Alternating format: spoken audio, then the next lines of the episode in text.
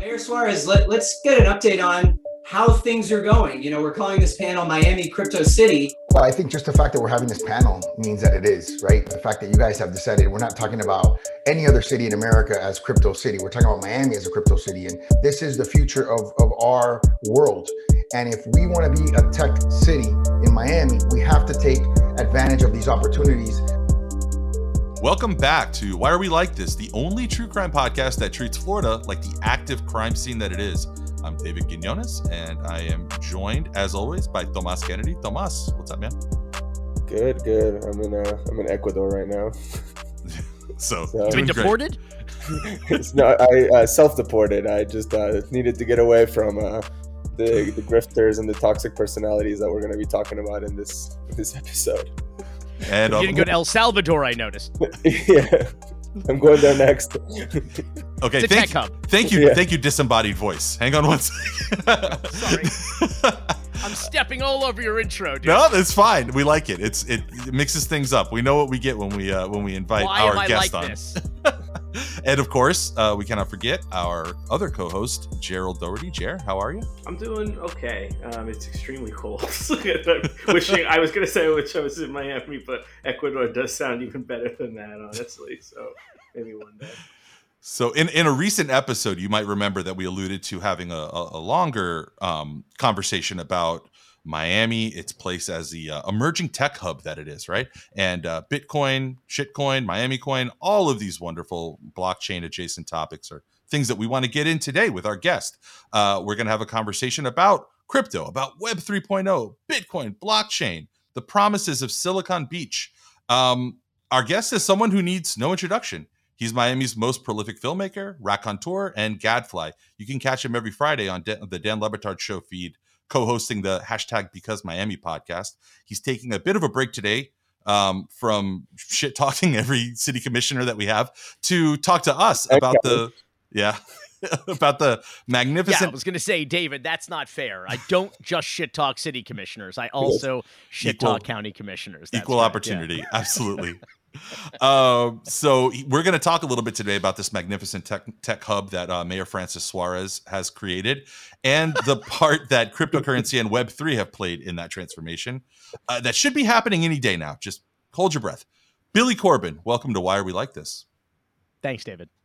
Thanks for showing up and for being here for us and talking to us. One of our probably our most well known guests, especially when you consider the fact that um, Billy has been tearing it up over there on Hulu uh, we we, we want to acknowledge, kind of start off by by talking a little bit about your your your latest project.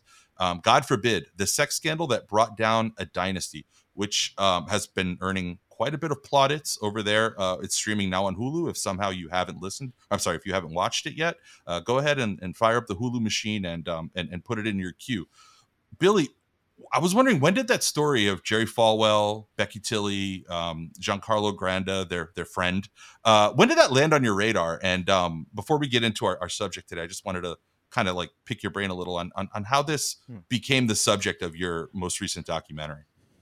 Well, it is a uniquely Miami story, um, but it is playing all over the world on Hulu, Disney Plus, wherever, uh, whatever platform you, you have, and whatever uh, territory or country you are you're in. I don't know what it is, uh, Tomas, down where down where you are right now in Ecuador, but um, uh, but I'm sure I'm sure you can find it. Um, and it is now uh, as of uh, last week they announced it was the most watched documentary in the history of Hulu um, which is awesome. Hell yeah! Um, and if you haven't seen it, please please check it out. I look forward to your to your thoughts. You can still find me on the um the the dying civilization of Twitter and let me know what you uh what you think of it. Uh, hashtag God forbid on Hulu. Uh, but w- it was on our radar pretty early because, as I mentioned, it is a uniquely uh, Miami story.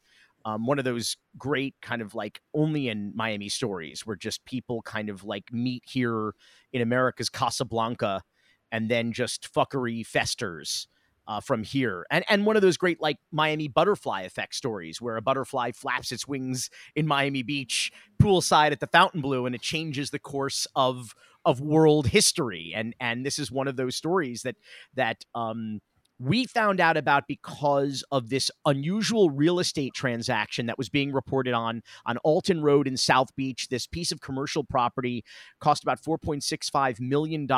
It had an Italian restaurant, a very popular restaurant, Macchialina. It's still there. It had a liquor store at the time, and it had what Politico referred to as a gay friendly flop house, a uh, youth hostel uh, upstairs and turns out that this building was was bought and co-owned by um, the family of Jerry Falwell Jr. and Giancarlo Granda, this this former pool attendant who met Jerry Falwell Jr. and his wife Becky when he was working as a pool boy at the Fontainebleau in the spring of 2012. And uh, Jerry Falwell Jr is the president. Becky is the first lady. Uh, at the time, they were of Liberty University, the largest Christian university in the world. And so, what on earth were they doing owning this piece of property with a former pool boy? That became the big question uh, circa about 2017, 2018. And we tracked the story ever since then until June of 2020 when we received an email. Uh, the subject was Giancarlo Granda dash pool boy dash Donald Trump and Jerry Falwell Jr. dash story. And he had me at Giancarlo Granda because I knew exactly who that was. And he was reaching out to us to see if we wanted to to help him tell his story. He wanted to finally come forward after years of rumors about this relationship and what the true nature of the relationship was. Obviously, a lot of rumors in the the blogosphere and Twitterverse filled in the blanks on this story. And he finally came forward. And the story that he tells is that he was propositioned by Becky Falwell at the pool when he was 20 years old. She was in her mid 40s, I think, at that point, and um, had several uh, kind of adult children who were about, one of whom was. Uh, one of the sons was Giancarlo's age, and she asked him if he wanted to go upstairs with her to her room after her his shift, and uh, he said, "Yeah." But she said one thing though: my husband likes to watch, yes. and that was the beginning of a seven-year uh, cuckold threesome, multi million dollar real estate partnership that may very well have impacted the last two U.S. presidential elections. An, an incredible story, a lot of fun. One of those um, documentaries that when you think it's uh, uh, when you think it's it's it's kind of reached its apex, it ratchets things up another gear and goes into some um, some some some more uh, further places than you would think. So we're we're we're pushing for our boy Billy for for um an, an Academy Award this year. I know Laura Poitras thinks she's got it locked it up. Fuck Laura Poitras. I'm saying it's all Billy Corben, man. 2023. I I don't know that we're eligible um, maybe, maybe, we could win an, a Webby award. I don't know what we're eligible for, but on Hulu, but I don't think we're eligible for an Academy Award. If if a cuckold is someone who likes to watch, be a cuckold. Watch Billy's movie. That's what I said. Yeah, and, and do what Jerry meta. did. Watch from the corner of the room. Watch the documentary yes. from the corner. Yes. Billy, I have actually I actually have a question about the documentary and I don't mean to put you in a in a spot of, of you judging your um your subject as a documentarian, but you know, and we we talked about this privately too. But watching the documentary, I was very like, I don't know, I was very curious as to whether you saw Giancarlo as like the hero of the story or like like a hustler or a grifter or like this sort of like tragic figure. And the reason why I ask is because, and spoilers, spoilers alert, if you don't want to know about the documentary until you watch it, skip, uh, you know, like a minute or two. But there's a part in the documentary when you know Giancarlo's like fed up, right? He's like, "Fuck this! The Falwells like have completely used me. They've treated me like shit. They haven't lived up to their promises, and I'm tired of it."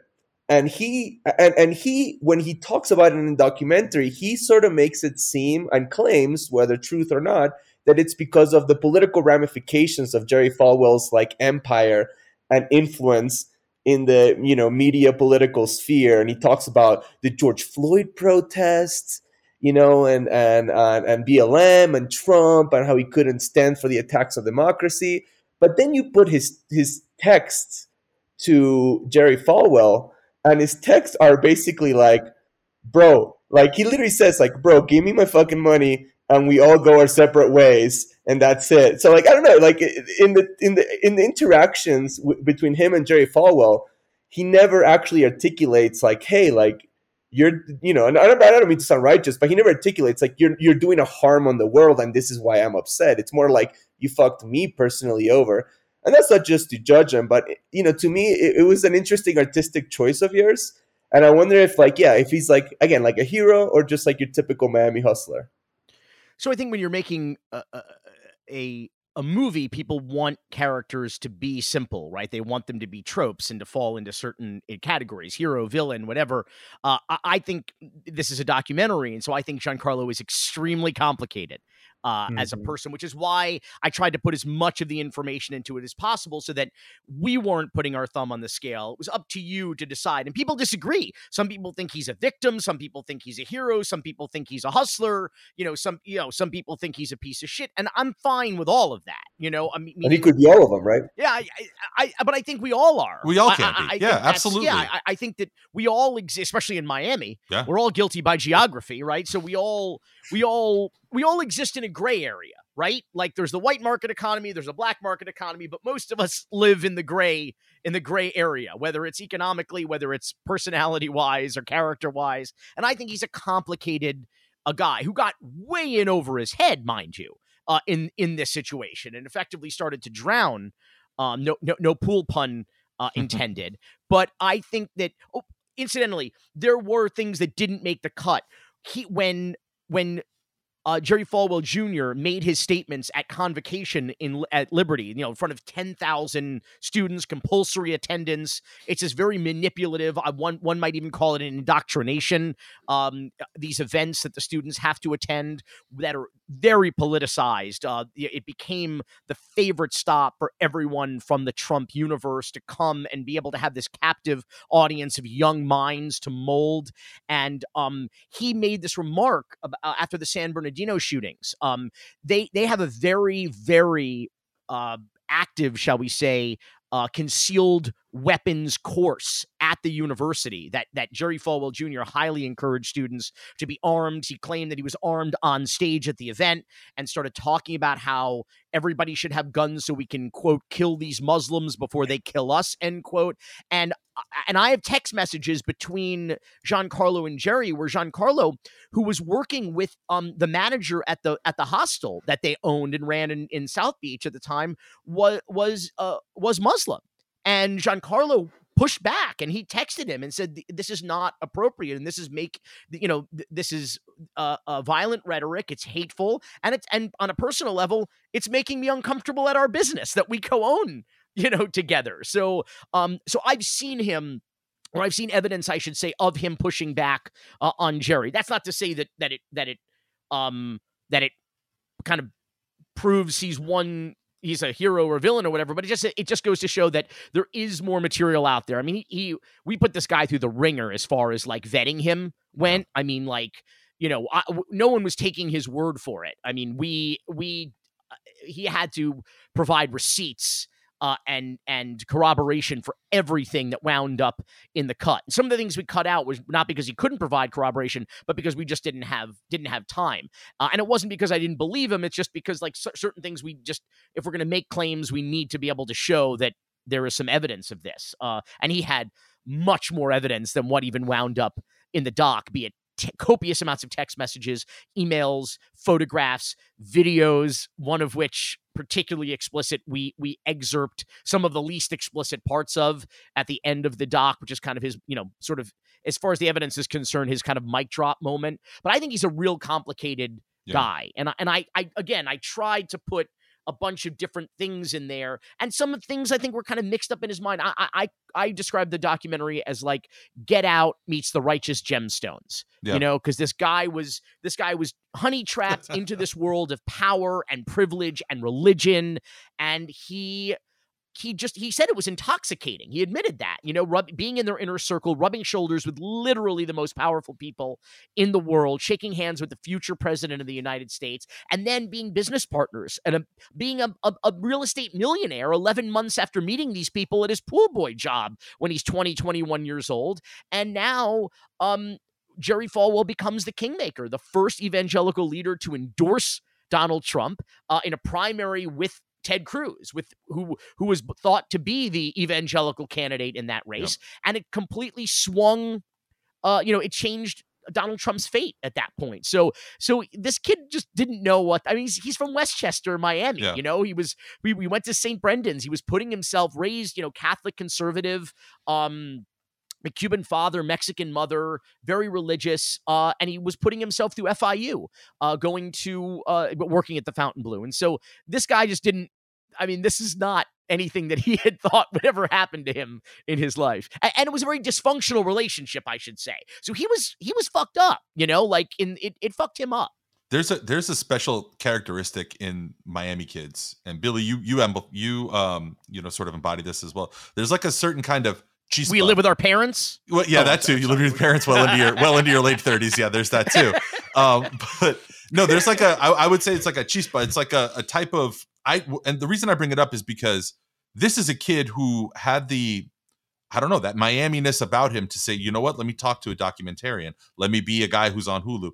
And I wonder how many times Falwell's and Liberty University got away with things when it was a kid from you know from you know Cleveland or a kid from you know Des Moines or something like that who Yeah, doesn't have that yeah, yeah or who doesn't have that like that ex- that Miami gene where eh, fuck it bro I'll talk to Billy Corben I don't give a shit like you know uh, these meanwhile, people I'm piss me off he's like he's like more of a gringo than I am. This Yeah, guy, yeah, he's like like he's it's funny. He's this like Cuban Mexican kid from Westchester, but like he's like so like he passes, man. Like he Yeah. to- like his accent, like it's totally. I don't know, like it's kind of wild. I, I He's never gonna- joke with him.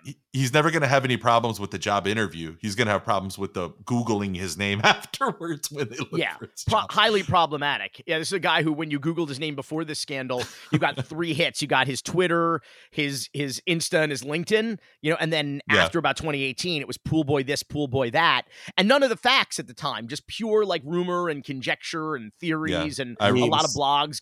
I remember. lot Dan- I remember Danny McBride saying that like he couldn't write. He could. They couldn't make that a gemstones plot because nobody would buy it. Nobody would believe it. It's too crazy. Like Oh, it's ludicrous. and, and and like, well, no, it's like, and it's and it's also like a porn thing. You know, Yeah. it's like the p- pool boy cuckold. Like, if like it's too, it's like it's It's it's incredible. absurd. You know, It's Yeah. yeah, and I actually I, I had an idea for a while until we sort of like early on I thought, hey, we should do reenactments with porn stars. but like but no but no sex, just the porn actors like doing the dialogue like perf- like doing like stilted read line readings of Yeah. like bad dialogue and everything and I thought that would be I thought that'd be funny. And so we we went we went with something similarly campy, but obviously the story takes a turn. And I I that's what I like about it is that like my favorite movies are the ones that if if I showed you the first 5 minutes and the last 5 minutes, you would say there's no way this is the what the same hell movie. happened in between? Yeah, like like Psycho. Like there's no way that you can you can predict what happens in the hour and thir- you know 40 minutes in between there. It's the same thing here. If I showed you the first 5 minutes of this and the fir- last 5 minutes of God forbid, you'd be like this is not clearly from two different documentaries. So it's it's a wild ride. It almost like has two halves, you know. And so we couldn't get too funny with it because I think it gets kind of serious, you know. Yeah. Yeah. So I want to I want to awkwardly transition us into our main um, subject, but again, uh, no, we're talking about cuckolds. Joe Carollo is a Joe perfectly Carollo. good, perfectly natural segue there. Joe Carollo, Carollo. Is that how you say it? So this is this is actually the perfect time I think for us to be having this conversation because we're just cut, hitting the end of Art Basel week, and many of the rubes out there, probably uh, lacking sophistication, think that Art Basel is about art, but it's not. Much like No. uh, New York Fashion Week has nothing really to do with fashion. Um, No, The- no, no art, all Basel. And I presume Basel. that Basel is a French word for cocaine. yes, and yes, money you can.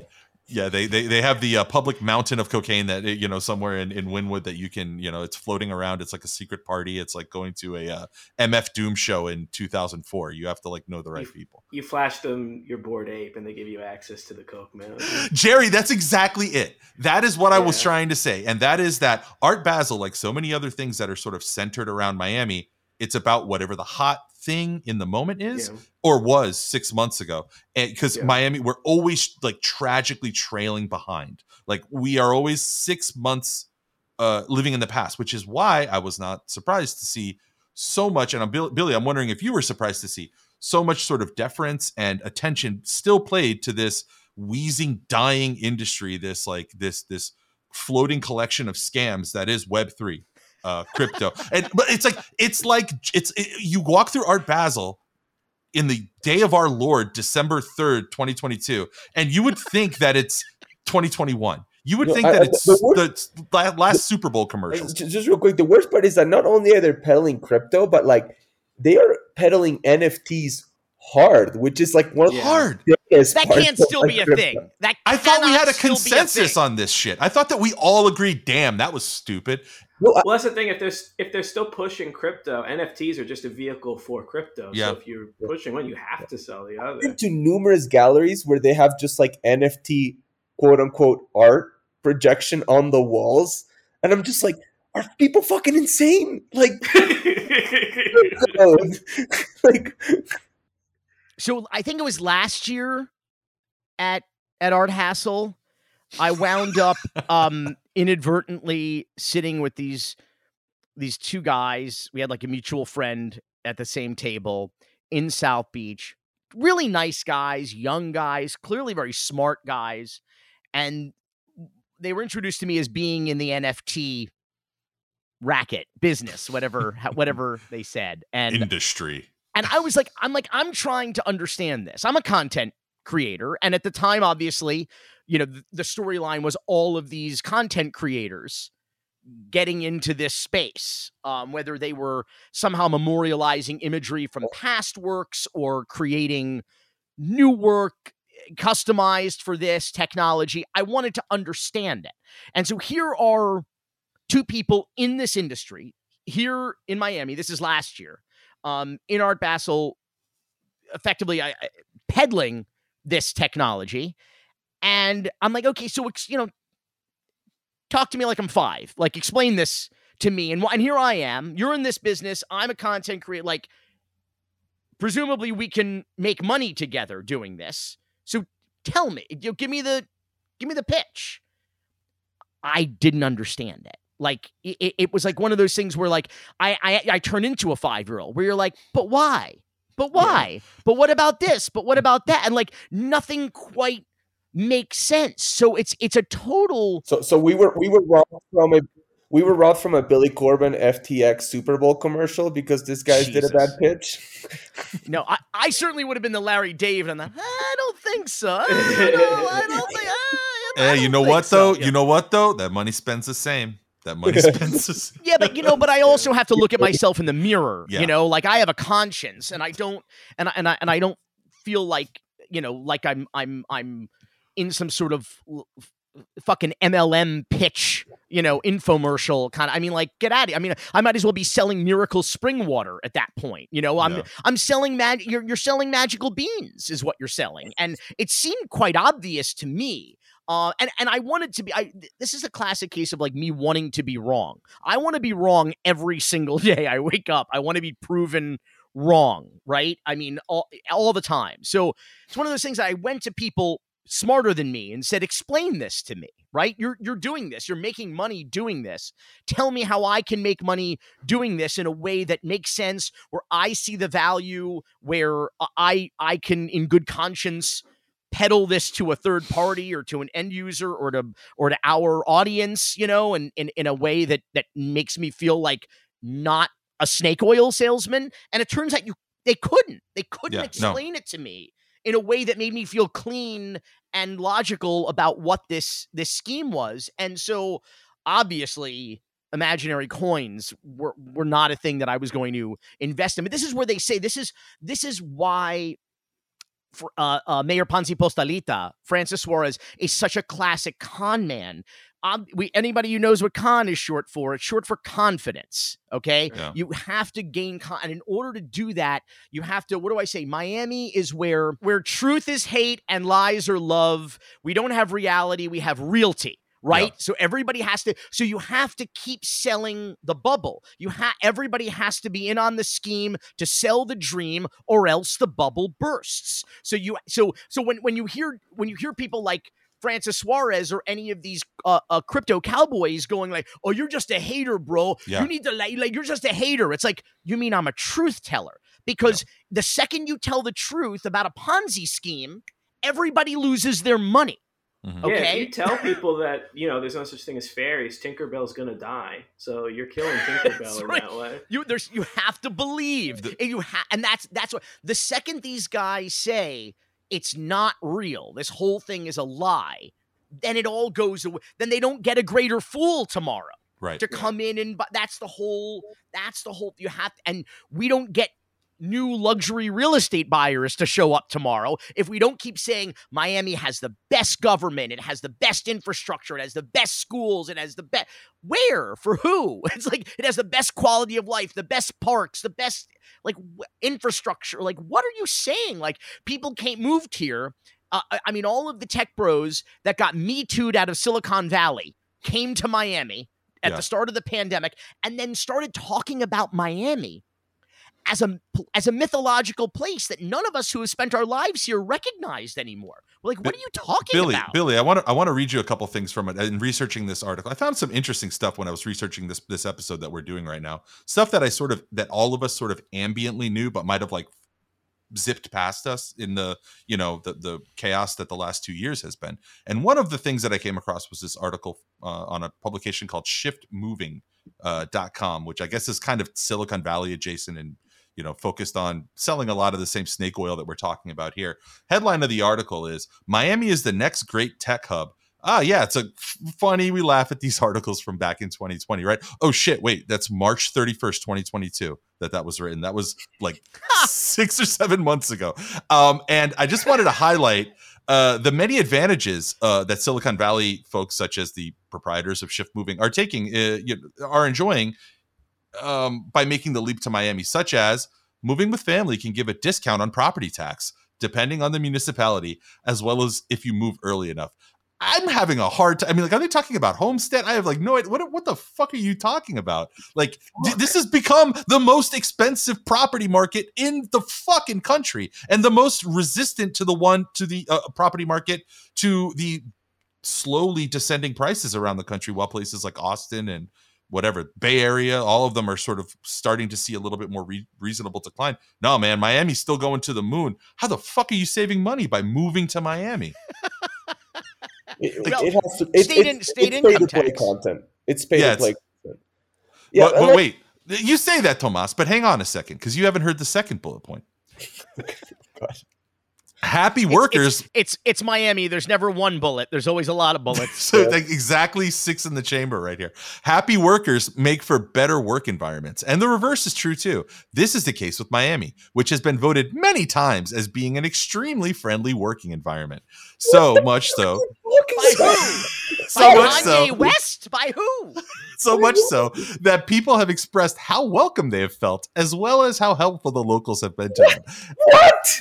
And I don't know if any of you guys have any significant others who are in um, a Facebook group called MiamiMoms.com or Miami Moms on Facebook, but I think I've talked about this in the in the in the show before, where half of the posts there are women with their profile pictures or their their banner pictures, like back in their California homes, but have just moved to Miami in recent months, and asking, and they and a lot of the que- the posts are in the tenor of, "Does anyone know where I can get a good Cuban coffee without speaking Spanish?" And it seems like pretty much the, the the the gist of the folks that are coming. And um, you know, I, I imagine they're pretty happy, and I'm, I'm sure they're going to find lots of happy workers waiting to do all their Happy They're- workers. their bidding here in Miami. Happy workers. Dude, I, I want to take a step back to the date on the article because I think Yeah. we have to just acknowledge like what a bizarre long year this has been uh, as, as we as we as we mercifully approach the end of it and like how much the I mean you're talking about like 3 months ago Francis Suarez was on a podcast Yes, with SBF with scam talking about, like, fraud.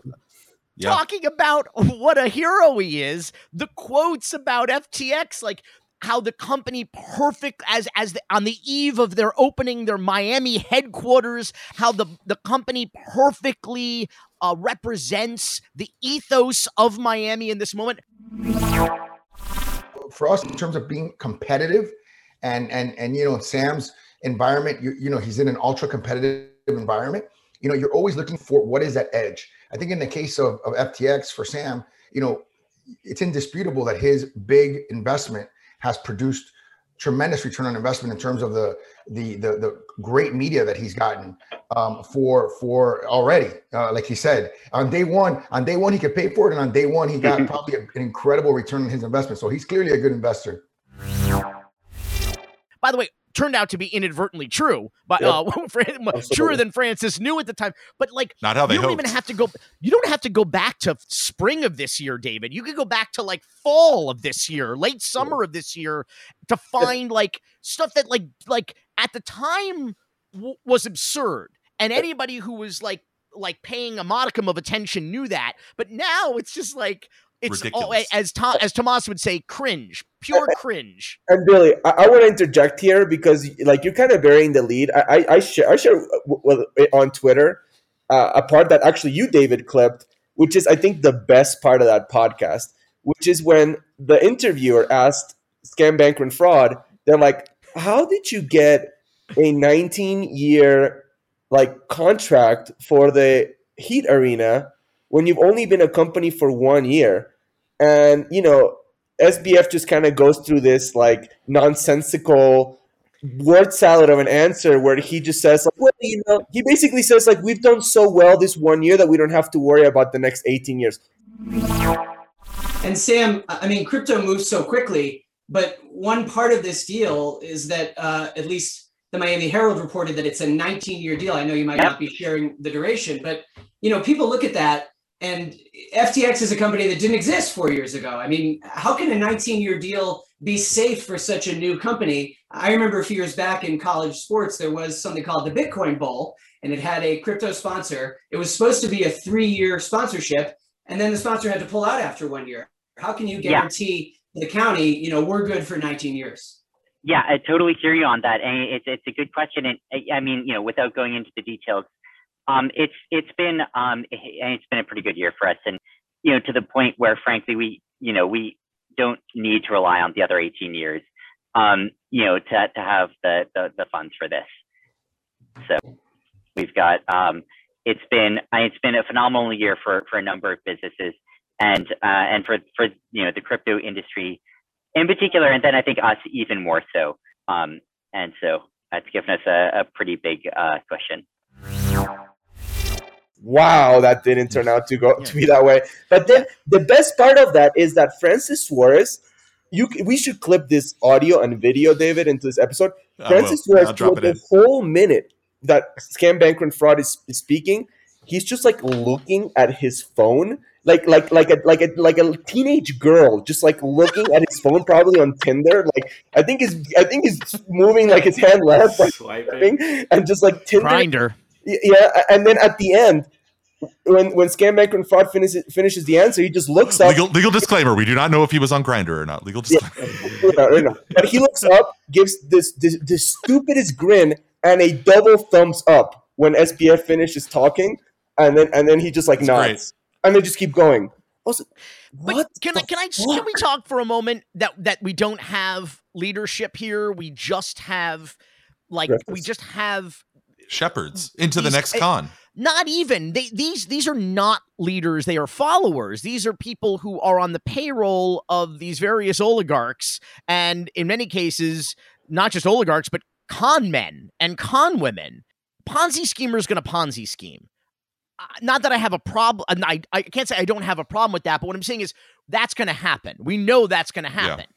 But why is the government complicit in this? Why are why are our elected officials a Endorsing. party to these cons? That's just like that's you know, and, and I'm not nor am I suggesting he has to call them out, but to not only be a cheerleader for them, I'm gonna go one step further.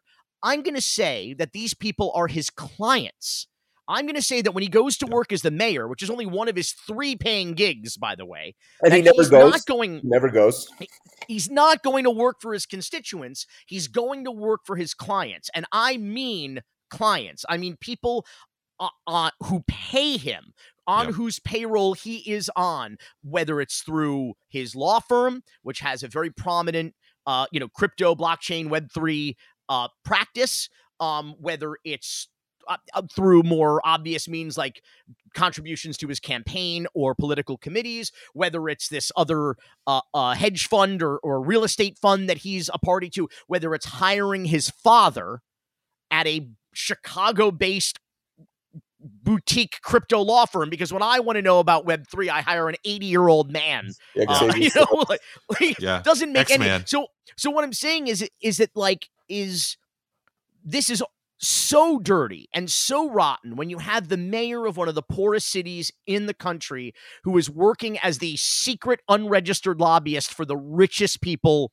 in the world. And in fact uh we know this from from the Miami Herald that he was in fact working as the secret unregistered lobbyist for the richest zip code in the entire United States, Fisher Island, while he was allegedly serving as the mayor. I say mm. allegedly because he's not serving as the mayor. He's not. He's working for these rich people and his constituents are his victims. They are his victims. And he is a predator preying on the people of Miami. He's an unregistered lobbyist for un- unregulated securities. It sounds fully on the up, up and up. Yeah. Cryptocurrencies. Yeah, this is like a, this is like a criminal inception. It's a crime within a crime, folding in in within a crime. I mean, it's it's and, and of course it can only happen in Miami. People are coming here because you have a mayor who put a for sale sign out in front of City Hall. They're not coming here to to be a part of a better community or a better government or better infrastructure or better quality of life. They are here because this is a government that they can buy. That this is a place where fuckery can flourish. This is a place where we are uniquely permissive Well, let me say and, really to quick. all of this. really quick i want to tell you guys something that i that i came across in researching this episode because i was going back through um, my times as a my time as a journalist at the miami herald i remembered the city of miami website actually being a pretty decent uh, source of archived information like if you needed to know what the administration was saying at a given point in time in history you could go there and you could find it and it, it was just a just a it's not like some um you know great trait i mean it's just the most basic thing you can expect from a government is some transparency uh, but I found as I was researching that not only did they uh, did they move from that sort of um they used to have a model where they just dumped all of their press releases and you could search them pretty easily. They moved into this content management system, the city of Miami. You'll see all of the press releases stop at 2018 and then they spring you into this sort of dynamic content management thing. You'll be surprised to learn that um while it is searchable, terms like web3, Miami coin, Bitcoin, blockchain, and Tech Hub, things that I'm pretty sure the city has talked about a lot in the last couple years. Weirdly, you can't find any of the press releases about that. And uh, yeah, maybe it's just a technical problem or something. But I, I think having lived in Miami for your whole life, and you know, for all of us for quite significant periods of time, it, it, it doesn't sound like it's a technical problem. You're talking about a guy who is reputation laundering right now, who somehow has an aspiration, not just for higher office, but has fucking Forbes and ridiculous business magazines asking, could he be the, you know, the mayor that becomes president one day? Which that's exactly what Billy just did is the exact response that that deserves. Yeah. Uh, yeah. Let, let me let me tell you let me tell a story that kind of colors the effects that this has on real people you know aside from like the abstract. So in in september of 2021 last year i went to buy a new car. I went to carmax uh, and i was like i don't want this shit like getting delivered to me. I'm like a boomer that way. I want to go and just pick up my fucking car. So i went and i i, I you know i, I uh, met with the car sales guy who's very nice, very friendly guy, helped me out a ton, got me my car, ready to drive out the lot. So I started, you know, befriending this guy because you know he was a, he's a cool guy, and and he just starts talking to me about cryptocurrencies at, at, at, at one point, and he starts like, you know, it's it's the greater fool scam, right? It, it's it's an MLM. So even though he's a nice guy, he's trying to get me into it, right? He's trying to get me to buy in. So he's like, you gotta download this app, bro. I forgot which. It was like one of these like Coinbase like apps. He's like, this app is great, bro. It has access to all these coins that there's normally not in all the other apps. It, it even gives you like metrics and and information on which coins are performing better or not. You know, and, and he starts telling me like, like I've invested all of my life savings into this, bro. Oh, oh and I was he's with the bros and everything. And I'm like, Brutal. how much money did you put in this? He's like seventy five thousand dollars, and I'm like. Oh, you might want to diversify your investments a little bit. Maybe like Yeah. 10, 20 if you're feeling bullish. But I, you know, I'm not a financial advisor, but I would I would diversify it a little bit. But he tells me, no, man, at this point next year, I'm gonna be a millionaire. And then I asked him, you know, I was like, well, I want to ask you, what do you? Because obviously, you know, I want to get political. So I'm like, what do you think about Francis Suarez? And he's like, I think that guy's a fucking vi- visionary. I think that guy is like doing wonders for this city. So that like it, it's it's what you said, Billy. Like what what you're talking about the constituents being victims and he being a predator. It's true. Like he's a predator and he's giving legitimacy to all of these other con artists in the eyes of the unsuspecting public who expect their mayor to behave responsibly, right? I mean, he's the mayor of Miami. He's got to this position and they don't know that he's just a rich kid that you know is wearing his dad's you know oversized suit. Um, but yeah, that, that is the consequences. You know, working class people just investing all of their life savings, and that guy probably lost it all because he was like, I, I asked him, he was like invested in all of these coins that probably went to shit. Here's the thing about this. Someone asked me the other day, do you think that this is just, you know, it's a a boom and bust cycle. Obviously, the entire economy is in a major downturn, you know, um there's a, a lot of stocks and a lot of companies that have lost, you know, well into double digits of their of their value uh, this past year. Um isn't it possible that this is obviously just it's disproportionately impacting crypto uh, but there's going to be a rebound. And I'll say, okay, let's start with the fact that I believe that Bitcoin and Ethereum will will rise again. Will will there there will be some come there are people there are enough people who have bought into that and enough I think sort of institutional um and legacy uh, financial institutions I should say that that have bought in that that will will will see that come back like as a part of any like any other security or like any other part of element of the market. Here's the problem. It means the whole pitch was a fucking lie because it wasn't supposed to be tethered. It was supposed to be immune from these Correct. market conditions. Right. It was supposed to not be impacted by inflation. It was supposed to not be uh, not supposed to ride the market up and down. And even the and even the the coins that were that were allegedly tethered to the dollar weren't e- like Yeah. that were just worth Yeah. a Stable coins. that yeah. was bullshit. Like, so what I'm saying is, is that like, okay, if you're like, okay, this is gonna come back, sure, there's gonna rebound, but everything we told you about this to date, about this unregulated security to date, has been a lie. The whole pitch about its security and its safety for people, incidentally, who cannot afford to be illiquid. They need access to their money to pay for shit that they need the retail investors. every They're single people, day. Food shelter clothing. Not people who live pay- paycheck to paycheck but people who live tip jar to tip jar okay? People who work for a living who cannot afford to have their money tied up in magical beans that are going to fluctuate with the market. That's why so few people that's so that's why the the middle class and the poor have been basically aren't even in the market because Yeah. they can't afford to have their they can't afford to let it ride on on on the Dow, you know, for the next 20 years. You know, because yes, Right. the Dow always wins, just like the Miami real estate market, if you can afford to ride those waves, but people can't afford to ride those waves. Okay. And now, as Warren Buffett said in the Great Recession, he said, when the tide goes out, or only when the tide goes out, do we discover who's been swimming naked. And that's what happened here. And it turns out the vast majority of the crypto market, when you were talking to, to, to these crypto cowboys, these imaginary coin hustlers, okay, um, they would tell you, you've heard this, this made up stat. They're like, okay, so bro, like, okay, so yeah, yeah, yeah, yeah. like 99% of these cryptocurrencies are total bullshit scams. But it's like, I'm sorry, Not don't mine. butt me.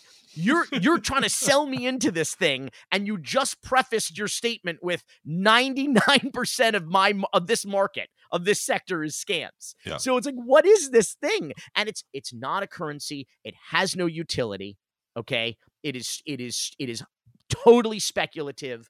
Um and it and uh and and most of them have no value, let alone what you paid for it. It's it's shameful. not not to get too nerdy, but to, to drill down on your point, in times of economic uncertainty in the market, things like currencies or like what are called like futures, like gold, uh, wheat, what have you, those prices remain stable because they're considered to be safe bets. Yeah, recession proof. Bitcoin will, like to Billy's point, if the market's tanking, Bitcoin is also tanking because in reality, it's a digital commodity. Yeah, It's not an alternative currency. if I had to bet money as to what is going to deliver the final death knell to Bitcoin, um, it would be Jerome Powell because he keeps announcing he's going to up interest rates in order to trigger a Hmm. recession. Mhm. I think if he's successful, given everything that's already happened within the crypto markets already, I would have to think that a crash, you know, of that magnitude would basically, even if people wanted to put money into crypto, I don't think they could do it. No, I was gonna say, you know, there's just not a lot of like discretionary spending in the you know in the public right now.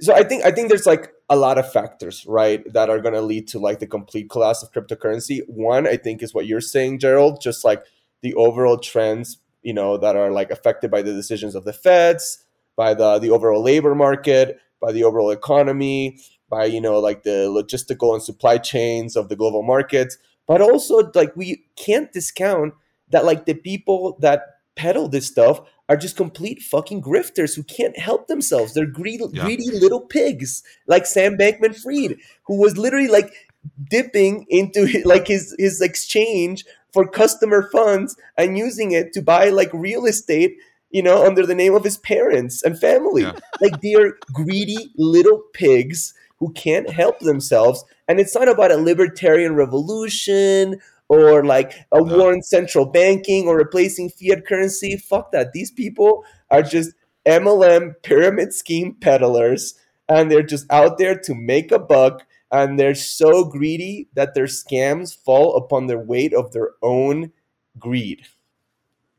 But this shift, you know, during the the pandemic, this shift Yeah. to the retail market, you know, lay people sitting around buying crypto, um, you know, thinking it was going to be this. It was just a casino. That's all it was. It was just a casino. It's just video that- blackjack. Yeah. yeah that everybody lost that's all it was i Right. mean and and uh, and anyone responsible for drawing that that part of the market what i mean by that is people who can't afford it people who can't afford to take $75000 their life savings and go in, in and walk into a casino and put it all on a you know bet it all on a roulette spin you know like you like that that's what happened here and you and you had people from so, the biggest celebrities in the world, the biggest sports stars in the world, to the heads of, of government, Yeah. um, who were who were uh, shilling for this, and it was just, I mean, I, I think we'll look back on it. I mean, for some of us, we saw it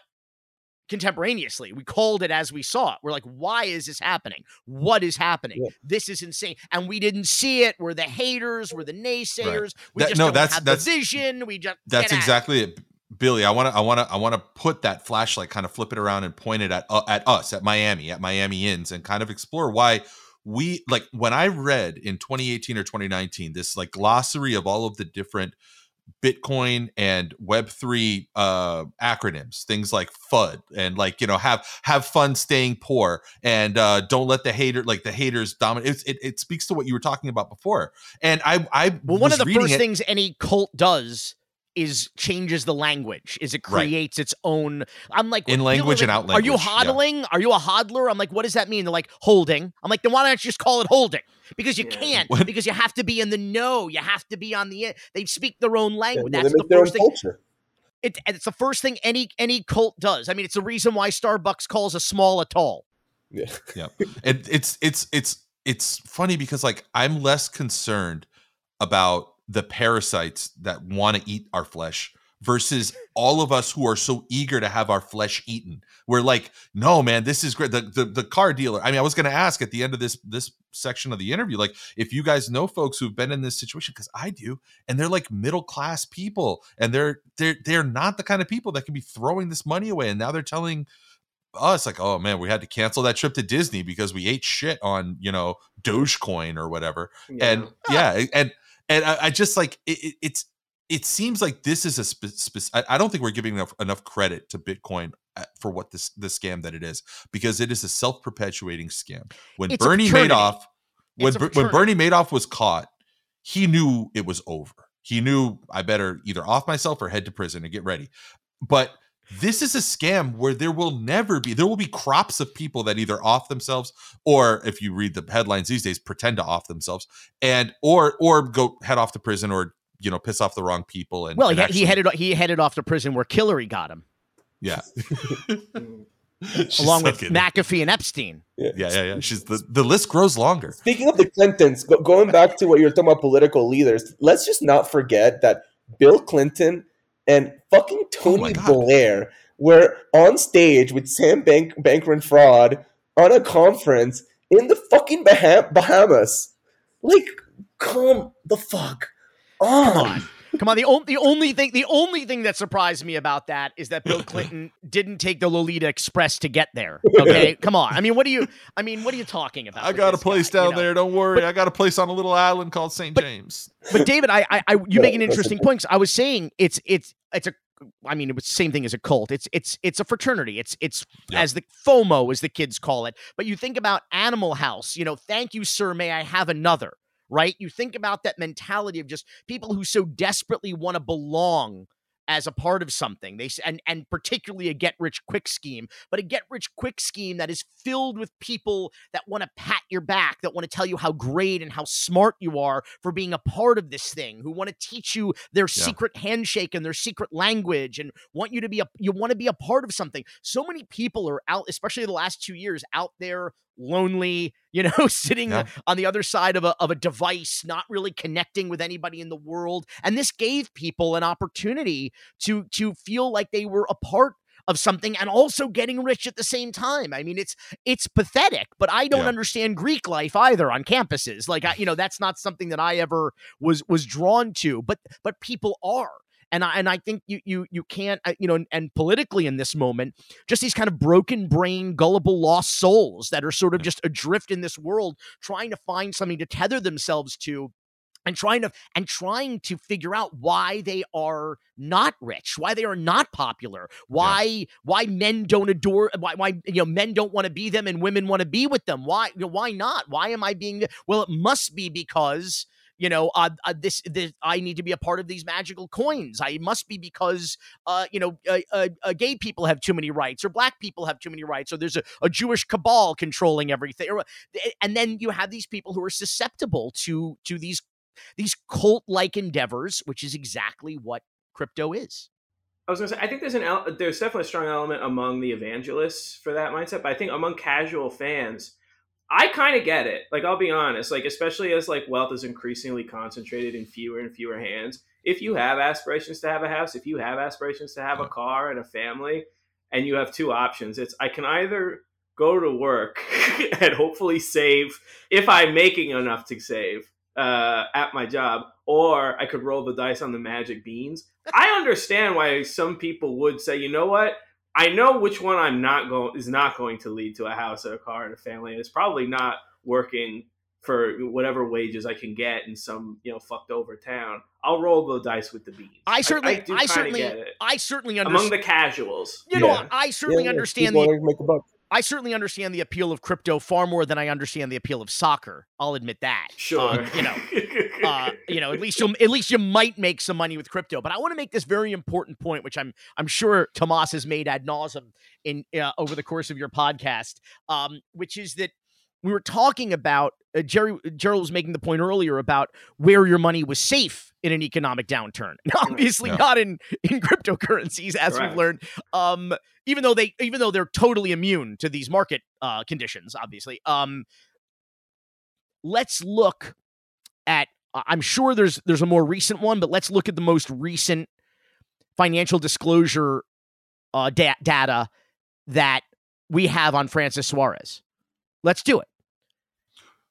In his Billy, crypto, I'm gonna stop you. I'm gonna stop you right Yeah. there because there's like this guy. Uh, yeah, like it's easy to beat up on him because I'm sure he lost all his money investing in crypto. Right? That's what you're about to tell us. Dude, no, no. what I'm about to tell you is that he has no money invested in crypto. What I'm about to tell you is this guy hasn't put his his fake money where his mouth is. What I'm telling you is that What? this guy, this guy is trying to convince schmucks like you and me to God get into the, to buy these magic beans and he, and that Sam that Sam Bankman Fried uh, is the smartest guy and the greatest guy with the best company come to Miami bro. And this guy as of last year a mayor who claims to take his paycheck in Bitcoin, which number one is total bullshit because the government is not allowed by law. The, the Miami cannot pay him in Bitcoin. So he, he clarifies it by, well, I buy Bitcoin, bro, with my paycheck. But by also, that's only one of his three, at least three paychecks, and it's not even his biggest paycheck, even though it comes directly out of, you know, it's what is it, three times the median income uh, of a uh,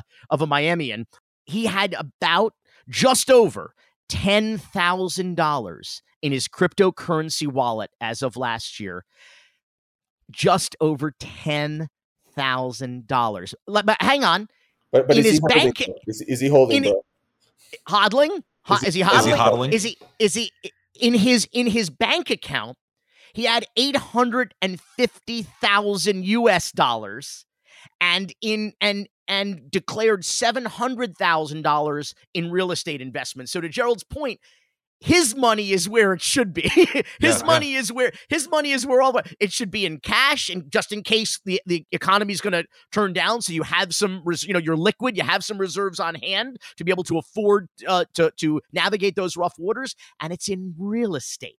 Okay, Yeah. it's not in crypto like that. Like it's what.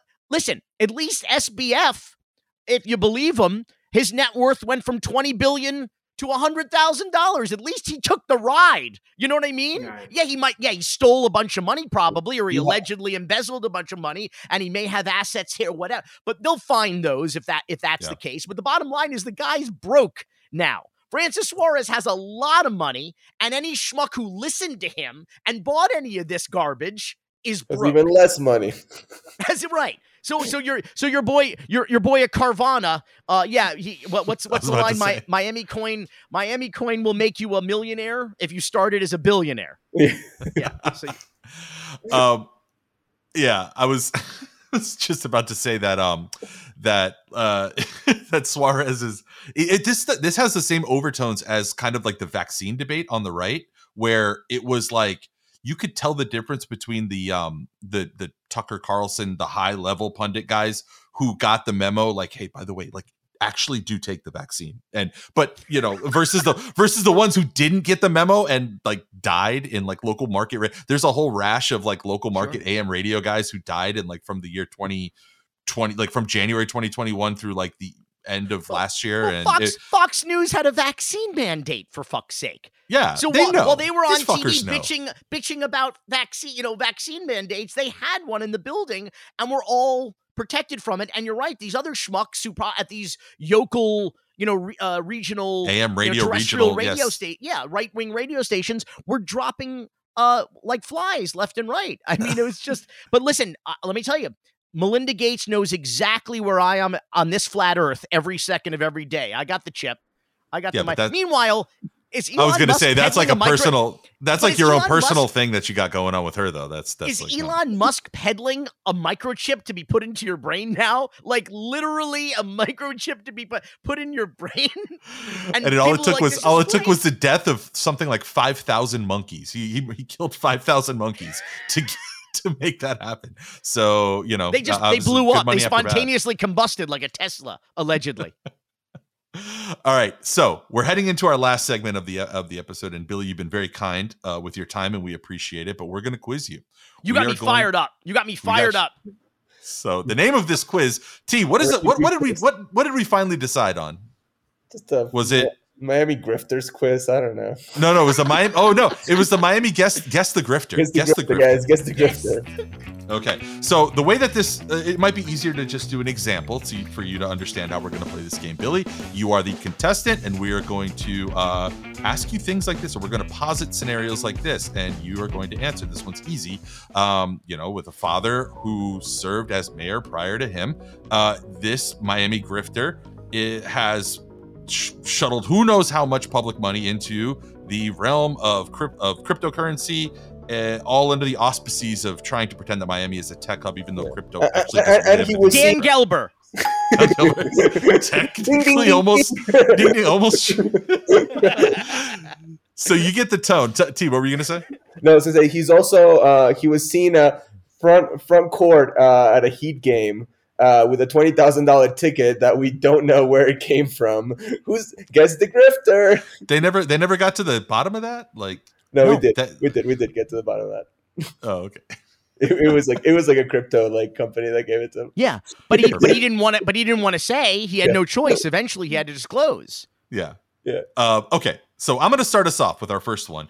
And anybody who's been like fol- who had followed me on Twitter back in it's like I think September or something, back when when the when the Hurricanes still had a chance of being a decent football team uh, in 2022, um, you might have noticed uh, a little back and forth with myself and this particular um, billionaire billionaire Ponzi or not uh, not Ponzi schemer grifter. This billionaire grifter. This billionaire grifter made his money pretty much all on paper. Uh, there's not really much evidence that he's you know actually wealthy or anything. Um, Allegedly. th- yeah, allegedly through uh, what they call. I'm not going to get into this shit because I fucking hate it, and I went to business school for four years, and I don't want to fucking talk about it. But a SPAC IPO. Uh, he SPAC IPO'd his company um, that basically is a middleman between medical collections and um, the and, and debtors.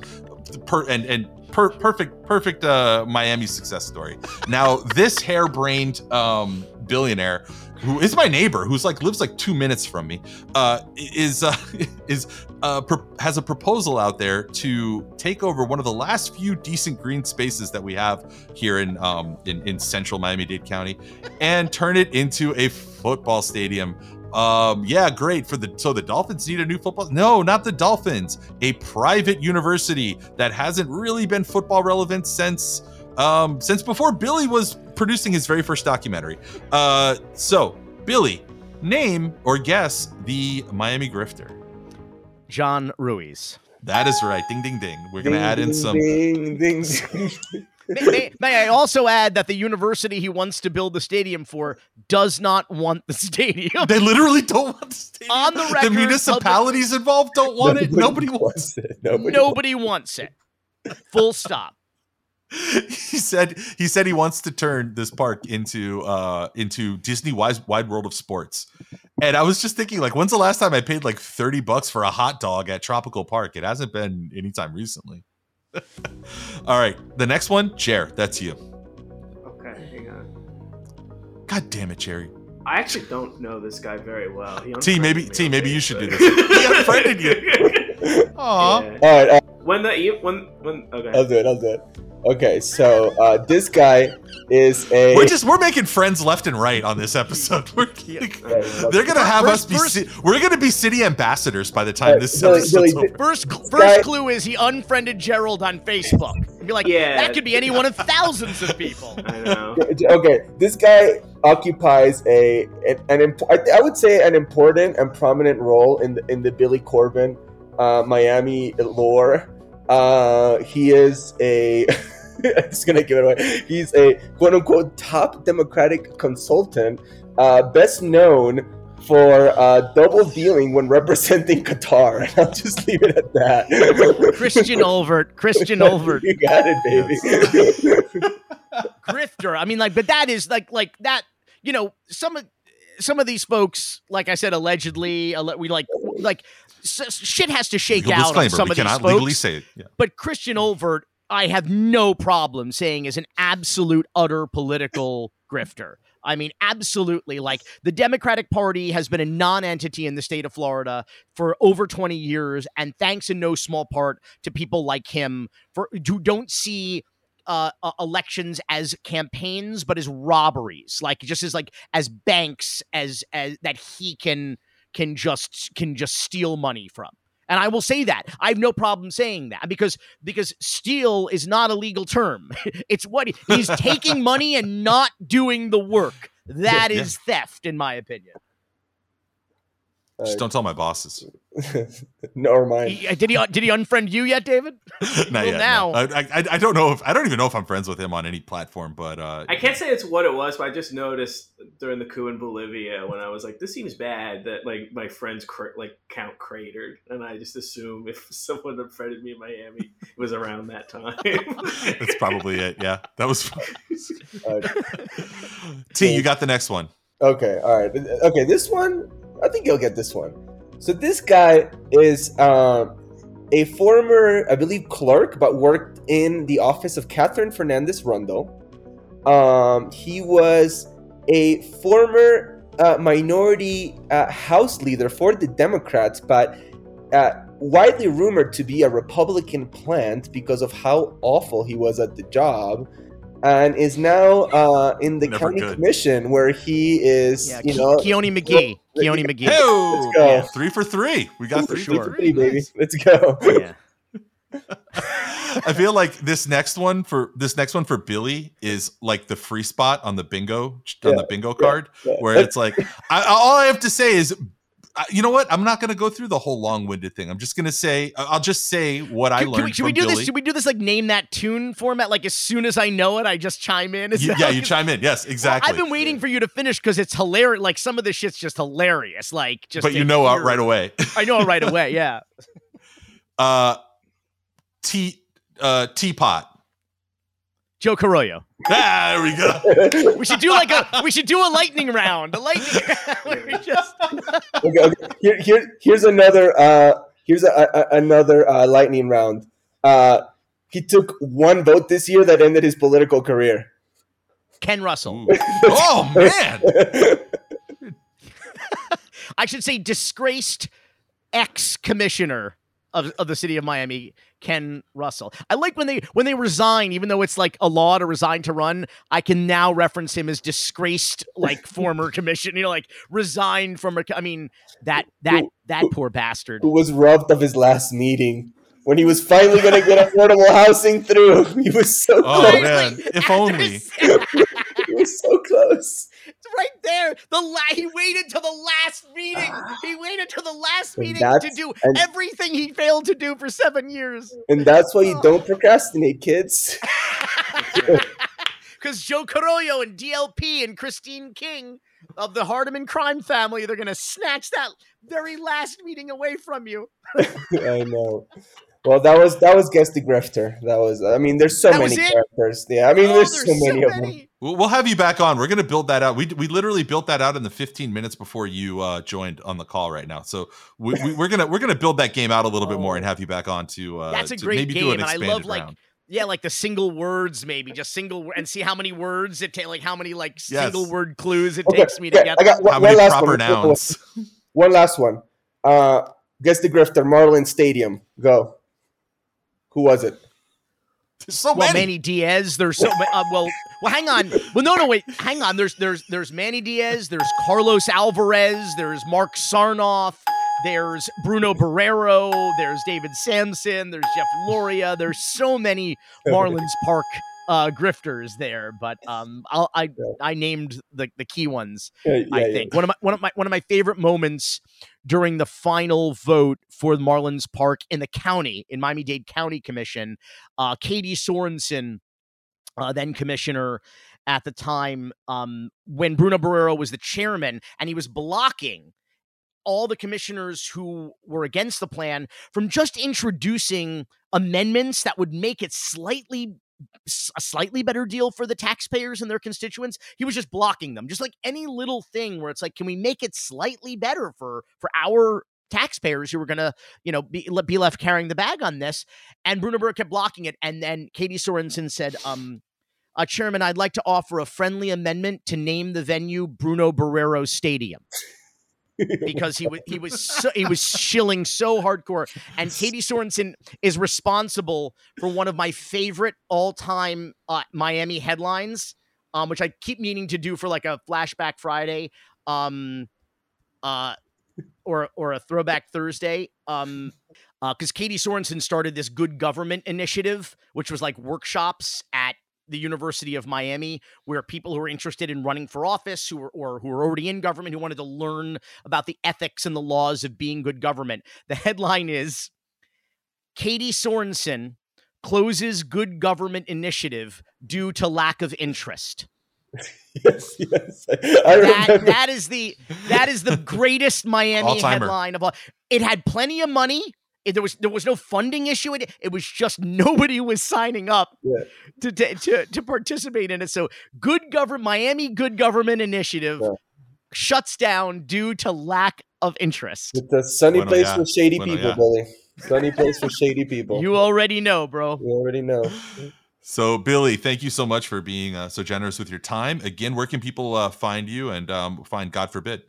They can find me for as long as it lasts on uh, Twitter uh, at Billy Corben, C O R B E N, looking for a new home. If anybody has any uh, suggestions, uh, maybe maybe Stacks should build a social media uh, platform where we can we can go and hodl and uh, with our Miami No, coin. just and- just and just just wait. Any day now, with all of the tech companies that are flocking here, we'll, we'll they'll somebody's going to build something. We'll be. And. I'm also on the cesspool that is Instagram, also uh, at Billy Corben, C O R B E N. Um, and uh, I'm in, I'm buying the dip, bro. I and I'm investing all of my Miami coin in the boring companies, uh, underwater highways that we'll be breaking ground on in no time uh, here in Yes. South Florida. Public transportation, here we come. The dream is alive. I'm dri- driving my Tesla through a limestone tunnel, Yeah, baby. let's go. just it's just a what just a just a tube of fire, Gerald. Yeah, the Tesla until, Like- until it explodes and just like fl- breaks the tunnel and floods it and kills like 400 people. yeah, until like it goes all Michael. Yeah, it's going to be Michael Bay. Japan erupting. Yeah, just like- It's good. That's all for this episode of Why Are We Like This? Be sure to follow us on Apple Podcasts for more episodes or subscribe wherever you get your podcasts. Visit us at wawlt.com. Follow us on Twitter Walt. at Walt Show and on TikTok at Walt Show. You can also email us at walt at allpointswest.net. Until next time, this was Why Are We Like This? Walt, Walt, Walt. Walt Mafia Rising.